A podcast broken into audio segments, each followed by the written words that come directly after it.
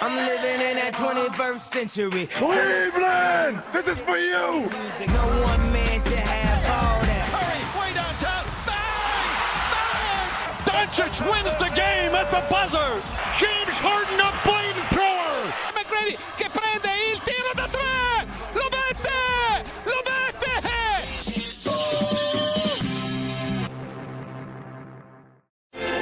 Alec Burks guarding it from the start. Wiggins again. Here's Curry for the record. It's good! There it is! Stephen Curry! The all-time three-point king in the NBA! Three-pointer number 2974. The man who changed the game. The igniter of the three-point revolution in the NBA. And now he stands alone at the top of the three-point list.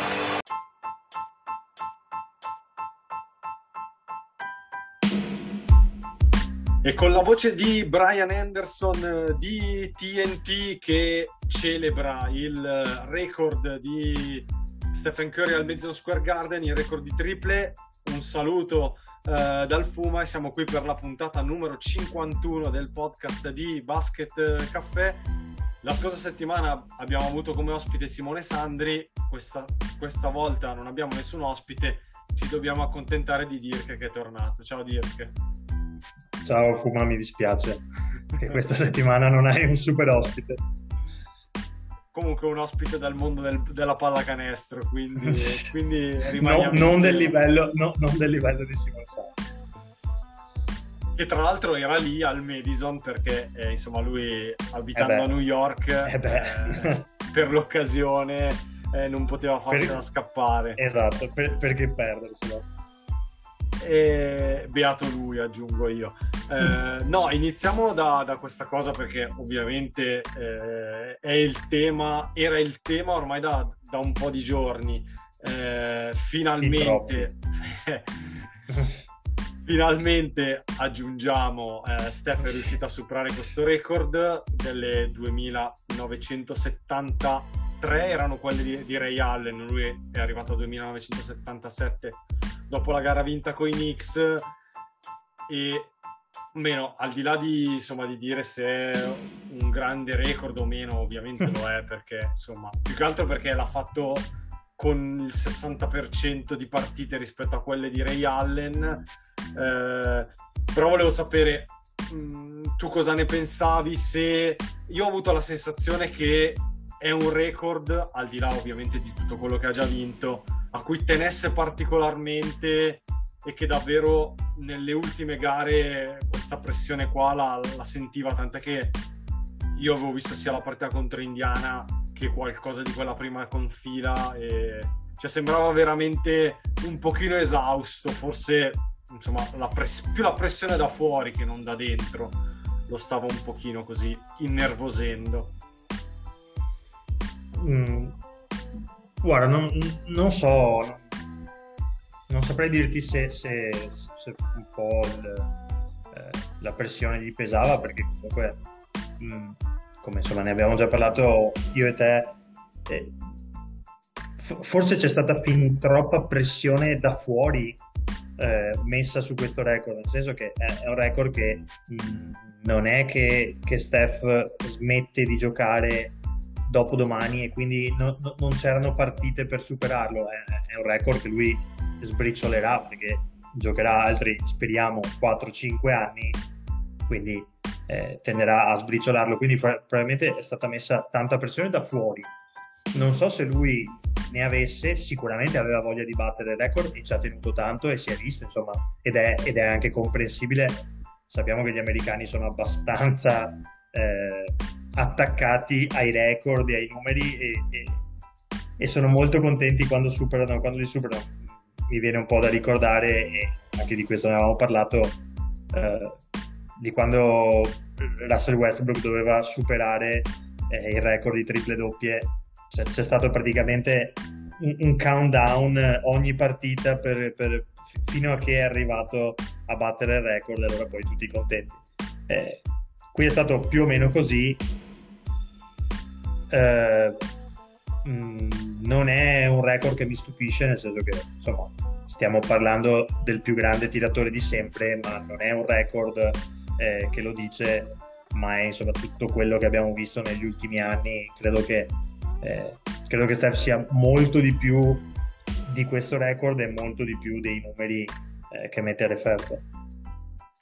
Sì, eh, diciamo che questo è l'altro, insomma, l'altro tema che eh, negli ultimi giorni, sia pre sia eh, post record, eh, è venuto fuori, tralasciando poi quelle, quelle chiacchiere da bar o da, o da barbiere, eh, se è meglio lui o LeBron, se è meglio lui o Jordan, se è più iconico lui, iconico Jordan, se è tra i primi 10, 15, 20 della storia, che insomma ci interessa sempre meno del giusto, però quello che volevo sapere da te eh, è, per me lo è, però la, la domanda la faccio, la faccio, a te, è se davvero Steph Curry è il giocatore tra quelli che magari hai visto che è quello che di più ha rivoluzionato il gioco, cioè quello che davvero è stato uno spartiacque. Secondo me lo è stato più di tutti, anche più di LeBron, perché comunque il gioco non è, non è cambiato molto perché c'è stato LeBron. Però con Steph davvero si è passato ad un gioco in cui il tiro da tre punti è diventato molto più importante, in cui il pace si è alzato, con le difese molto più attente, molto più aperte sui tiratori e ha creato lui stesso degli imitatori. Adesso mi viene in mente Trey Young come primo nome, però non è l'unico cioè, se vediamo Damian Lillard tirare da 8 metri e mezzo o 9, eh, forse il motivo è perché c'è, sta- perché c'è stato e c'è Steph Curry. Quindi non voglio dire, e non mi interessa neanche dire, Steph è meglio di Tizio Caio Sempronio, però mi sembra davvero un giocatore che questo, questo gioco l'ha cambiato. Eh, allora, parto, parto da una cosa ancora precedente eh, avevi detto che uh, il record di, di Ray Allen l'ha battuto con molte partite in meno, chiaramente stiamo parlando anche di due aree cestistiche completamente differenti perché Steph tira quasi 8 quasi 9 triple a partita in carriera e Ray Allen ha chiuso con poco meno di 6 di media. Quindi capisci che eh, su una mole di, di, di tiri completamente differente, è, è ovvio che num- i, i, numeri crescono ed è più facile fare i record, così come lo era stato per Russell Westbrook per fare le triple doppie. Adesso ci sono molti più possessi e quindi sì, è, è molto più facile mettere i numeri a referto. Sull'altra domanda invece che mi hai fatto, mh, mm, allora, non credo sia giusto dire questo è meglio di quello e lo sai bene, insomma, no, o questo ha rivoluzionato di più, di più, dell'altro. Secondo me mm, LeBron James e Stephen Curry sono i due giocatori più iconici di questo, insomma, di questi decennio, di, di, di, questi ultimi anni di NBA, perché a loro modo entrambi hanno, hanno eh, cambiato qualcosa. Stephen Curry ha cambiato completamente il modo di giocare a livello di squadra, come hai detto tu, eh, pace molto più alto, eh, zero giocatori che stanno fermi ad aspettare la palla, molto più movimento, molti meno pick and roll e molto più eh, motion, eh, molto più tiro da tre ovviamente, ma non solo. Quando, quando sento dire che Steph è un, un grande tiratore da tre, mi viene un po' da sorridere perché secondo me il più grande tiratore da tre ce l'ha in squadra lui ed è il suo compagno che per fortuna tra poco sta rientrando. Eh, cioè Clay Thompson secondo me come tiratore è meglio di Stephen Curry. Come tiratore puro sto parlando, mm. cioè sì, sì, sì. De- de- devo prendere i blocchi, devo muovermi, esco da una parte, esco dall'altra, metto a posto i piedi e tiro. Secondo me Clay Thompson non ha nessun tipo di eguale. È molto meglio di Ray Allen, è molto meglio di Reggie Miller, è, è, molto meglio di Stephen Curry. Il fatto è che Stephen Curry mh, mm, non fa solo quello. È molto di fare... più di un tiratore. Esatto, eh sì, esatto, cioè, è molto più di un tiratore, ma molto, molto, molto di più. Per quello secondo me lui ha rivoluzionato il gioco, non tanto sul fatto che tira, ma sul fatto che tantissimi dei, dei suoi tiri sono dal palleggio, ma tantissimi dei suoi tiri sono eh, intanto con i difensori addosso, quando magari invece i tiratori puri tendono a tirare sugli scarichi con più spazio, mentre Steph tiri con spazio ne ha ben pochi. E, e il fatto che con la palla in mano sia mm, forse uno dei top 5 attualmente, cioè quindi stiamo parlando di un top 2 come tiratore, un top 5 con, con la palla in mano, top 1 assoluto di far canestro dal palleggio, capisci perché allora ha rivoluzionato il gioco oltre al tiro da tre, perché ha, ha dato una nuova, cioè proprio completamente una nuova eh, formazione ai giocatori che, che segnano dal palleggio. Infatti Lillard mi sembra il suo clone eh, più avanzato tra Young è quello leggermente indietro ancora, nel senso che sono altri due giocatori che hanno sviluppato quel tipo di gioco. Chiudo, LeBron invece ha cambiato il modo, secondo me, di essere un giocatore, cioè eh, LeBron è stato il primo giocatore che poteva giocare probabilmente 5 ruoli dell'era moderna. Adesso mi sembra che ci siano molti più giocatori simili a lui che possono fare tante cose su, sul, campo, sul, sul, sul campo. Quindi anche lui secondo me ha rivoluzionato un pochino l'NBA, chiaramente non a livello di gioco di squadra, ma più a livello di eh, individualità. Poi ti ripeto, secondo me Steph è molto, ma molto, ma molto di più che un semplice tiratore. Assolutamente sì. E, ehm, altre due cose che mi sono venute in mente, mh, mm, poi, poi chiudiamo su su Steph perché vabbè io andrei avanti a parlarne ancora però uh, capisco Beh, ma tu, poi... tu, tu, eh. tu, hai già fatto, tu hai già fatto anche il tuo con il pezzo eh, su, su Eurosport che invito tutti ad andare a leggere perché mi sembra più che esaustivo del tuo pensiero e del pensiero credo di molti insomma e per, ovviamente ti, ti, ti ringrazio per questa cosa Ehm, no, eh, volevo semplicemente aggiungere che eh, cioè quello che ha cambiato Steph e che prima non si faceva è la questione del, del, tiro, del tiro da tre dal palleggio.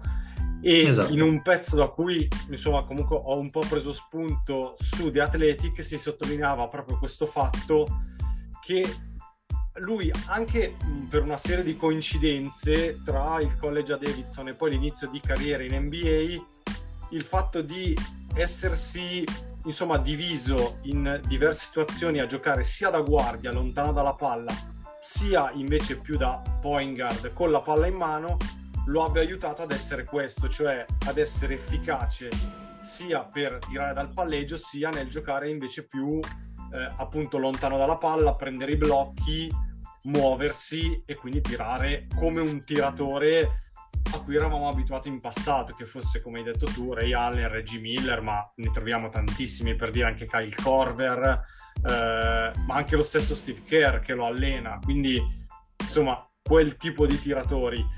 Ehm, e l'altra cosa, un dato che ho trovato sempre in quell'articolo, è che lui delle sue triple quasi 2800 che ha segnato 1900, quasi 2000 sono triple contestate, poco più esatto. di 600 sono open e solamente 342 sono wide open, cioè con tanto spazio. Cioè, di fatto, eh, il discorso lui, che ti dicevo prima. Lui segna solo quando ha il difensore addosso, praticamente. Se tira con 5 metri di spazio è più facile che sbagli eh, piuttosto che segni. Sì, il problema è che con 5 metri di spazio non tira mai perché esatto. ormai cioè, no, no, è, è, è, proprio questo che ti dicevo prima. Cioè, secondo me lì lui ha cambiato e, e, lì fa la differenza. Perché se tu lo metti a tirare in un angolo fermo a tirare, eh, cioè, lui fa 100% e non sbaglia un tiro, nel senso su una partita.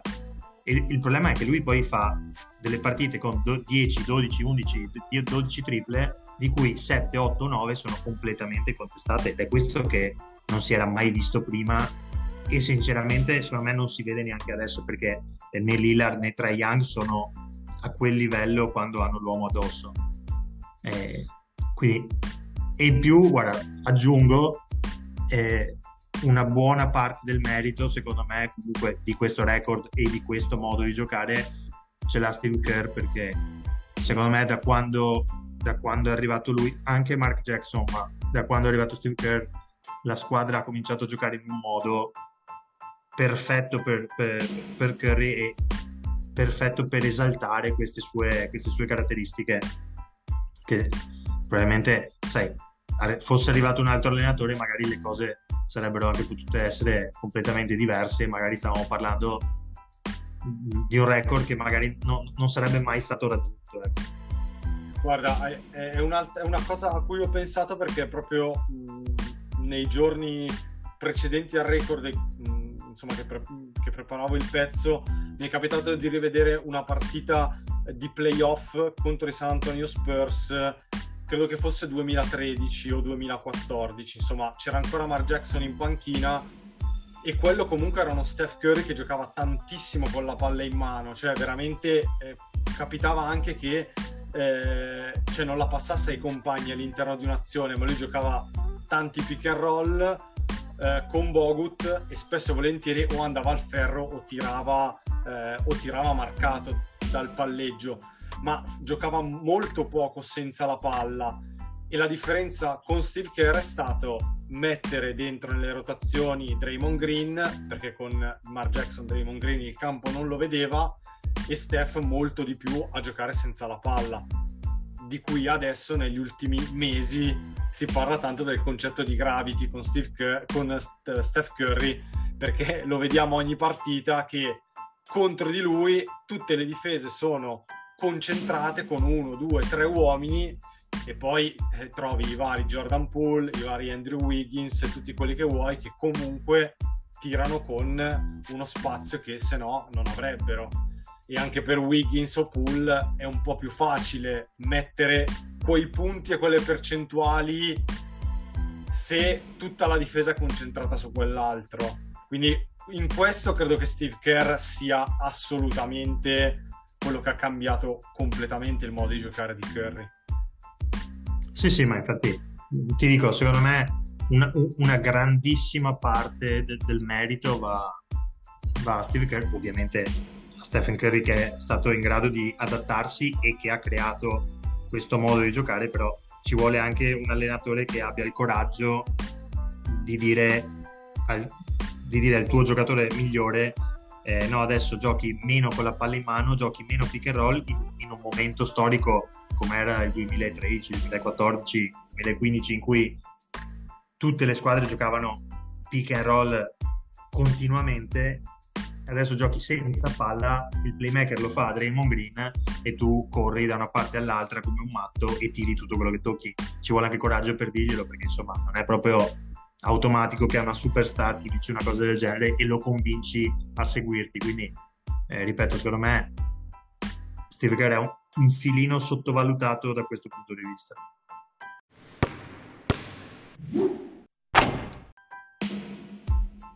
Adesso cambiamo argomento, lasciamo uh, il record di, di Stephen Curry e parliamo di una squadra che, insomma, che aveva appunto giocato uh, la notte prima del record contro gli Warriors over gli Indiana Pacers perché è uscita insomma, la notizia da The Athletic che i Pacers sono pronti a cedere Caris Lever e uno tra Domantas Sabonis e Miles Turner.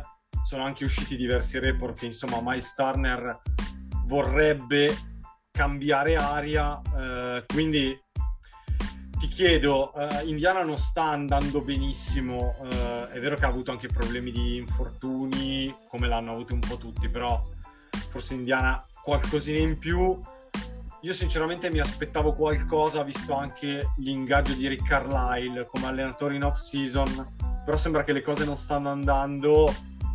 Tu come la vedi, posto che meno lo si dice, ma noi l'abbiamo detto più, più volte, che insomma Turner e Sabonis insieme non ci possono giocare che cioè, Indiana deve, deve, prendere una direzione perché insomma con tutte e due non può continuare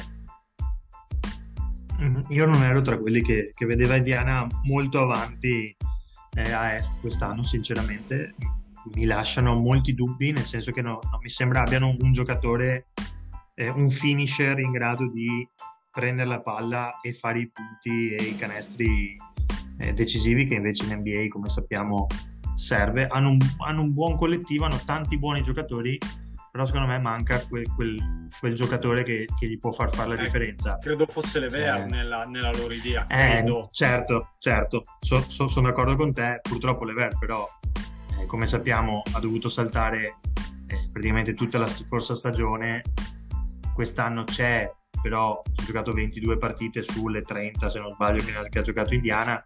Quindi c'è non c'è e non sta incidendo così come ci si aspettava. Non so neanche se Lever sia, sia un giocatore tanto da Carlisle in realtà. E comunque l'altra, l'altra cosa che non ho esattamente capito è eh, l'ingaggio proprio di, di, di Carlisle che è un allenatore che poteva essere molto più adatto per dire a Boston dove la squadra era pronta e aveva bisogno di fare il salto di qualità piuttosto che qui che mi sembra sia un po' un cantiere aperto quindi eh, no, non sarei per niente sorpreso se i nomi che hai fatto tu mh, mm, giocassero altrove.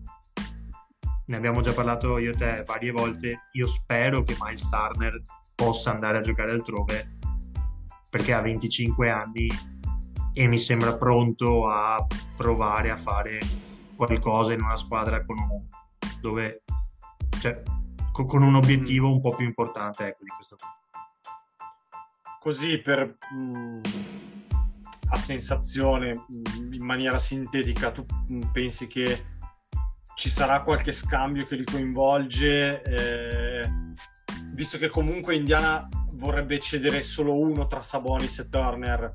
Se dovesse dire chi va via e dove eventualmente eh, lo vedresti, posto che lo sappiamo, io e te lo diciamo anche questo da tempo, che Miles Turner sarebbe il giocatore perfetto per gli Charlotte Hornets, ma, eh, sì. ma adesso sono, stanno venendo fuori tanti, tanti nomi di squadre ci sono anche i Lakers, ci sono anche i Knicks, addirittura si parla degli stessi Warriors, ma gli Warriors anche per Sabonis Golden State la stanno mettendo un po' in tutti i rumors visto che ha degli asset eventualmente da cedere ma sì ma non ha lo spazio salariale mi sembra. Sì ma non credo nemmeno Golden State sia così tanto no, intenzionata a cedere i suoi giovani per ma poi non per un giocatore come Sabonis che è un giocatore statico da post basso che mi sembra mm, non quello che loro, che loro cercano. Ecco. Adesso no, così è, rispondimi, poi ti dico io cosa penso di sì. Sabonis. Eh, lo so. Eh. e no, ti rispondo che probabilmente ha più mercato Miles Turner anche mh, mm, per un discorso salariale, nel senso che comunque Sabonis eh, le prossime due stagioni mh, mm, prende 19 milioni l'anno più o meno di media, che non è una grande cifra pensando a un giocatore che fa eh, le cifre di Sabonis che stiamo parlando comunque di un giocatore che viaggia a quasi 19 punti e quasi 12 rimbalzi più 4 assist, quindi non proprio numeri da buttare via.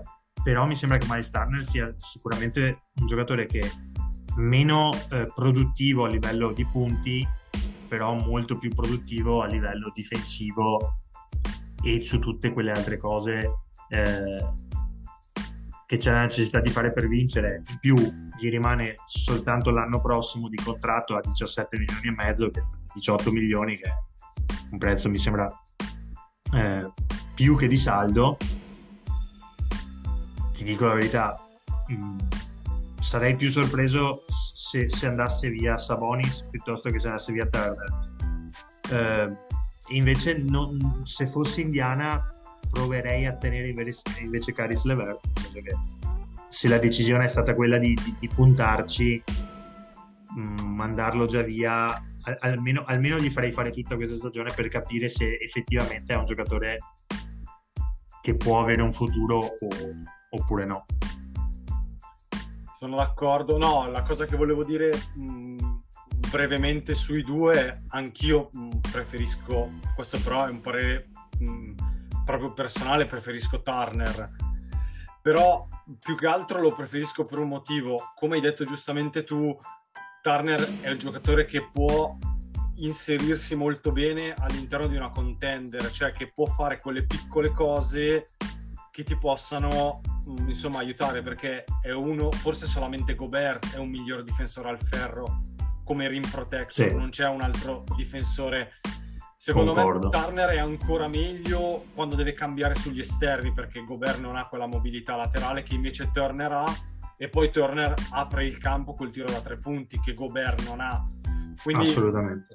mi sembra un giocatore perfetto. Sabonis a me personalmente piace di meno, però mi sembra quel giocatore che fa una quantità di numeri incredibili, però in un contesto non vincente. Cioè mi sembra, e ce ne sono tantissimi in NBA, di giocatori che fanno dei numeri clamorosi, ma che non ti aiutano a vincere.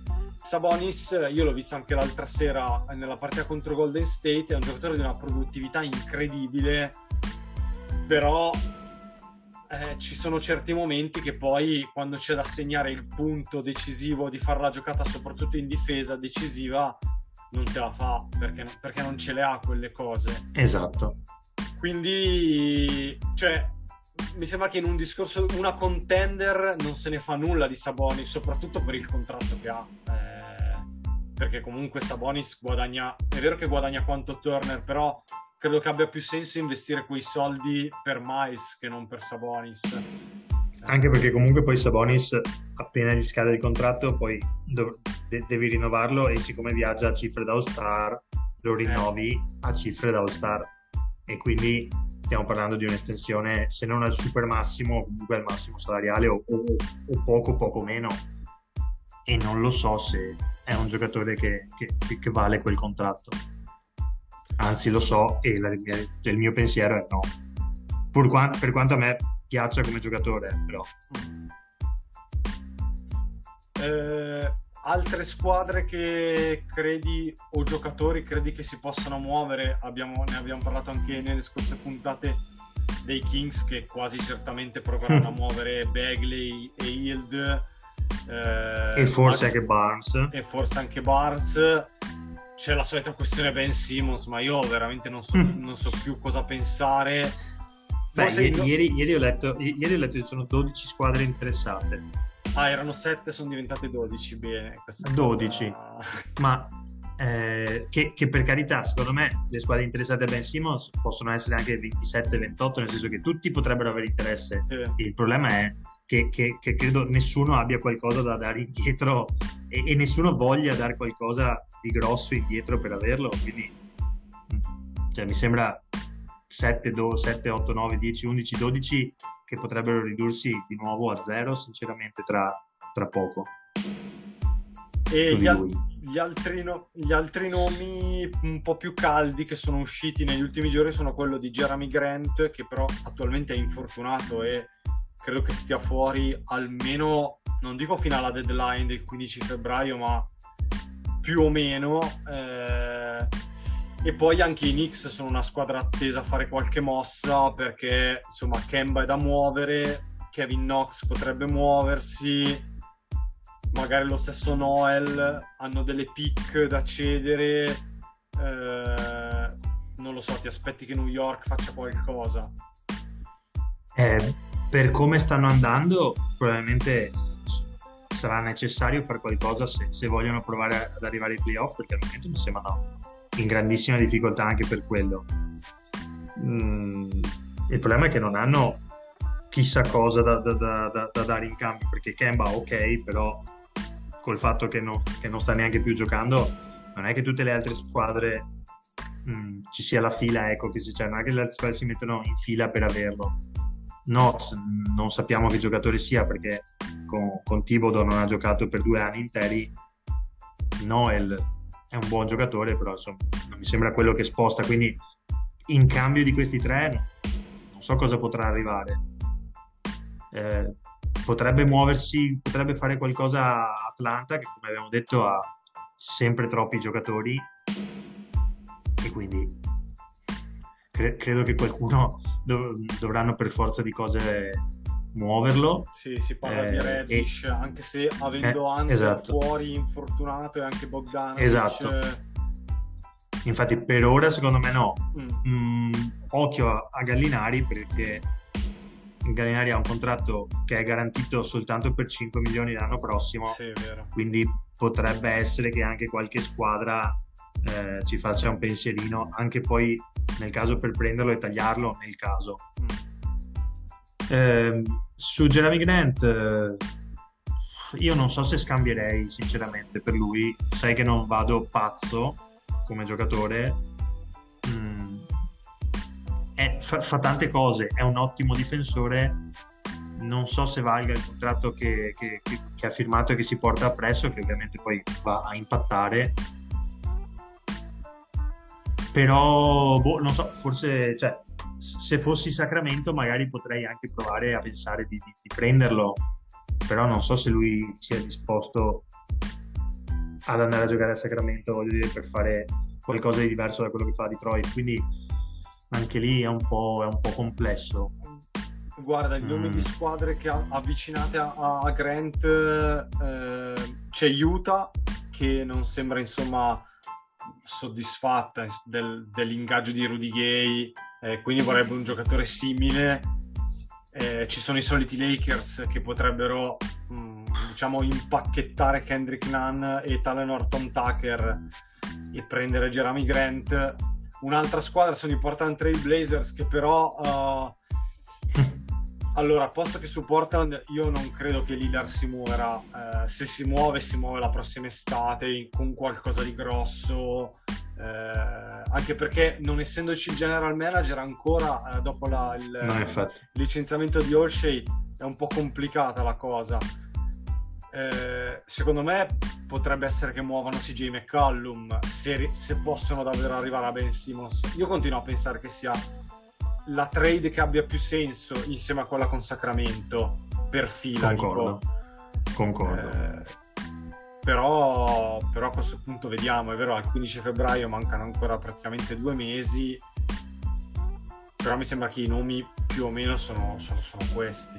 Sì, i nomi sono questi e i Lakers vengono messi dentro in qualsiasi tipo di, di, di, discussione per qualsiasi tipo di giocatore, questa cosa qua mi fa Mm, non so se ridere o dispiacere per il livello di giornalismo che c'è anche in America perché eh, qualsiasi bisogna giocatore click. bisogna fare i click eh, esatto infatti, cioè, però voglio dire qualsiasi giocatore viene accostato ai Lakers an- anche giocatori che sono completamente imprendibili a livello salariale o comunque cioè, spiegami adesso io capirò poco ma Jeremy Grant nella squadra di LeBron James, Anthony Davis e Russell Westbrook esattamente cosa c'entra cioè, che, che, che, tipo, do, dove, dove, può, dove, potrà mai giocare? Cioè, no, che gli spazi invece, dentro l'area sono già finiti. Invece avrebbe senso... Eh, Buddy Hill, a, Barnes.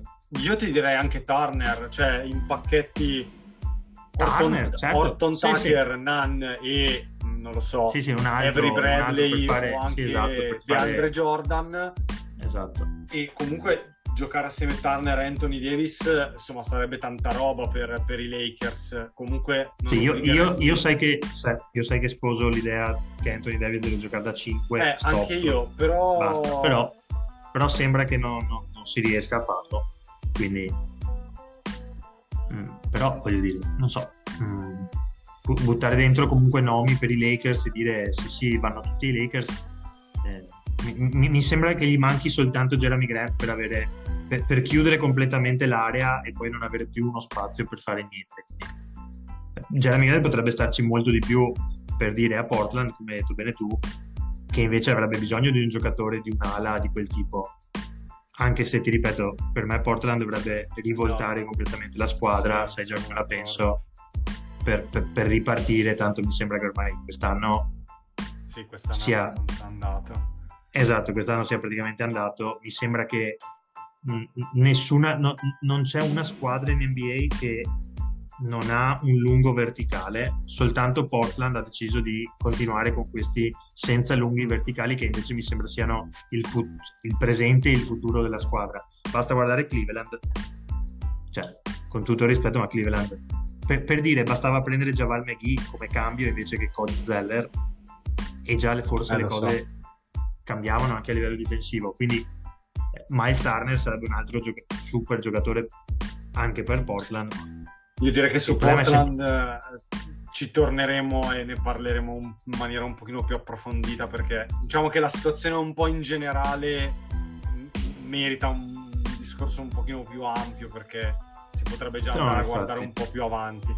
No, ti volevo buttare Guarda, ti, ti- ti dico, ti- ti dico soltanto un nome, secondo me, che potrebbe essere interessante, è quello di Marvin Bagley, che fuori da Sacramento per me può avere una chance di diventare un giocatore, no- non da la scelta dove è stato scelto, però un giocatore di buon livello. Io ti, ti rilancio e chiudo con altri due nomi eh, che secondo me potrebbero far comodo e io fossi una contender proverei, ovvero Eric Gordon e Daniel Tice che secondo me a Houston non c'entrano nulla.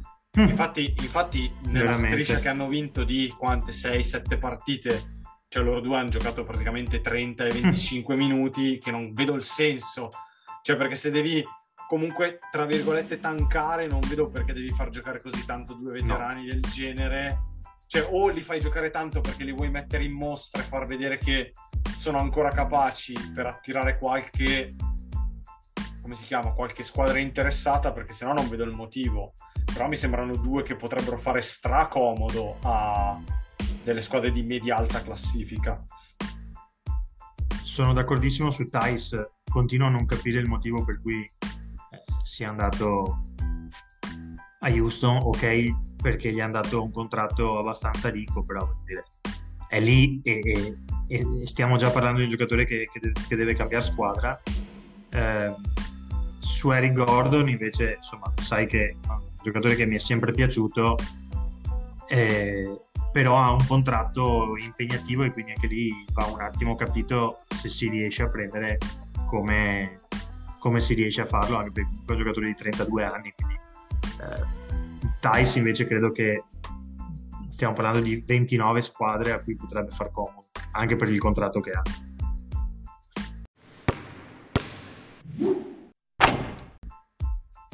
Bene, eh, prima di, guarda, prima di chiudere ti do tre news, ma proprio flash che sono arrivate Vai. mentre noi stavamo registrando, noi registriamo di giovedì sera, quindi ce l'abbiamo qua fresche fresche. Allora, la- allora, parto da quella leggermente meno importante. Clay Thompson non dovrebbe tornare per la partita di, di Natale, ma eh, Ciarania dice 28 dicembre, quindi insomma ci sarà ancora da aspettare Esatto. un pochino, però mi sembra che ormai siamo, siamo qui. eh, Ci siamo. e lui sia lì che scalpita. Ehm, altra notizia, due notizie che riguardano i Lakers. Una che, vabbè, anche Westbrook è entrato nel protocollo Covid, ma non so se è una notizia oh, oppure no. Purtroppo no, visti i, dati e visto la quantità di giocatori che ci sono ormai dentro il protocollo. Però questa spiega l'altra notizia, ovvero che i Lakers hanno firmato con un contratto da 10 giorni Isaiah Thomas, che la Eh. scorsa notte nel suo debutto in G League con eh, i Grand Rapids ha fatto 42 punti. Vabbè, questo la dice anche un po' lunga sul livello della G League. Esatto. Esatto. Però, insomma, Vabbè, ma, vabbè. ma che fa- ma- ma voglio dire, avevi dubbi che Isaiah Thomas potesse fare 40 No. punti in, in qualsiasi partita, No. ma anche in NBA può farli, eh. Cioè, se, se- se domani entra con i Lakers potrebbe secondo me fare 20 punti, 20-25 punti. Il problema sono tutte le altre cose che si porta appresso e mi sembra che con la difesa attuale che hanno i Lakers inserire un altro giocatore come Isaiah Thomas che è un- completamente un non difensore sia proprio la grande mossa Vero che chiaramente è un contratto da 10 giorni, se Westbrook è fuori per il, per il Covid, sì, ci può anche stare. Quindi diciamo che è una notizia meno forte di quello che potrebbe sembrare. No, so- guarda, ti dico la verità, sono contento perché stiamo parlando di un giocatore che fino a tre anni fa era un candidato MVP che poi è stato completamente mh, dimenticato. Mh, Nel basket attuale faccio un po' fatica a vederlo che, che possa incidere in, qual- in qualche modo. ecco. E l'ultima cosa, questa ne parlavamo già prima fuori onda, è il fatto che eh, Zion Williamson eh, dovrà star fuori almeno altre 4-6 settimane eh, perché insomma il problema al piede destro non, eh, cioè, non- non si è risolto ehm, e quindi mm, insomma, E quindi stagione finita. sì, quello che appunto ti volevo chiedere era secondo te insomma non lo vediamo quest'anno secondo me no perché non ha neanche senso cioè se i Pelicans Mm. No, continuano esatto. a far così schifo non E, beh, ha- no- non e non, e non e non vedo come potrebbe non esserlo visto come giocano, visto la squadra che hanno. No, mm, credo, credo non, abbia, non, abbia, nessun senso farlo tornare. Se dovesse tornare sarebbe soltanto mh, a livello mediatico, marketing e per cercare di non perdere completamente la franchigia. Altrimenti a livello di basket non credo abbia nessun tipo di senso. No, no, assolutamente no. Eh considerato anche lo storico che ha il giocatore che è sempre rotto, eviterei di cercare di, di velocizzare ancora di più. Ecco, però ecco, mh, mm, la, do, la, domanda eh, è, visto che lui comunque quest'anno non gioca e alla fine di questa stagione però eh, i Pelicans mm. devono decidere se eh, estenderlo o no il contratto, cioè cosa si fa, perché questo rischia di diventare un problema uh, grossissimo. E io credo che, che, i Pelicans abbiano una sola scelta che è quello di dargli l'estensione perché altrimenti tanto vale trasferire la, la franchigia da un'altra parte nel senso che se perdi anche quello che è stato quello che da tutti viene detto come nuovo volto franchigia come nuovo volto dell'NBA tutto quanto quello che c'era attorno di marketing direi che tanto vale cambiare tutto allora a quel punto e so che tu saresti contento perché magari si potrebbe andare tornare a Seattle. No, beh, ma al di là di Seattle, cioè, a me sembra che eh, cioè, proprio questa franchigia sia di una tristezza. Eh, cioè, un po' sì. Ti dico, ero, ero anche abbastanza eccitato quando eh, era arrivato, avevano scelto Zion, ma prima ancora era arrivato David Griffin, poi insomma, io sì, anche, perché, anche perché, anche perché eh, per, in cambio di Anthony Davis cioè, erano riusciti a farsi dare comunque Ingram e Lonzo. Eh, no, infatti. Eh, che tutto sommato non era male visto che perdevi Anthony Davis a zero. Poi da lì invece mi sembra che le cose siano andate eh, non a sud ma no, a profondo tre, sud. Tre allenatori in tre anni. Eh... Sì, sì, infatti, ma con delle scelte anche insensate tipo sì. Stefan Gandhi, cioè voglio dire. Eh, appunto, quindi non lo so, però anche vista l'esperienza precedente di quando c'erano gli Hornets, cioè mi sembra proprio che a New Orleans il basket non riesca... No, concordo. Quindi... C'è Las Vegas che scalda. Eh sì, sì, sì, sì.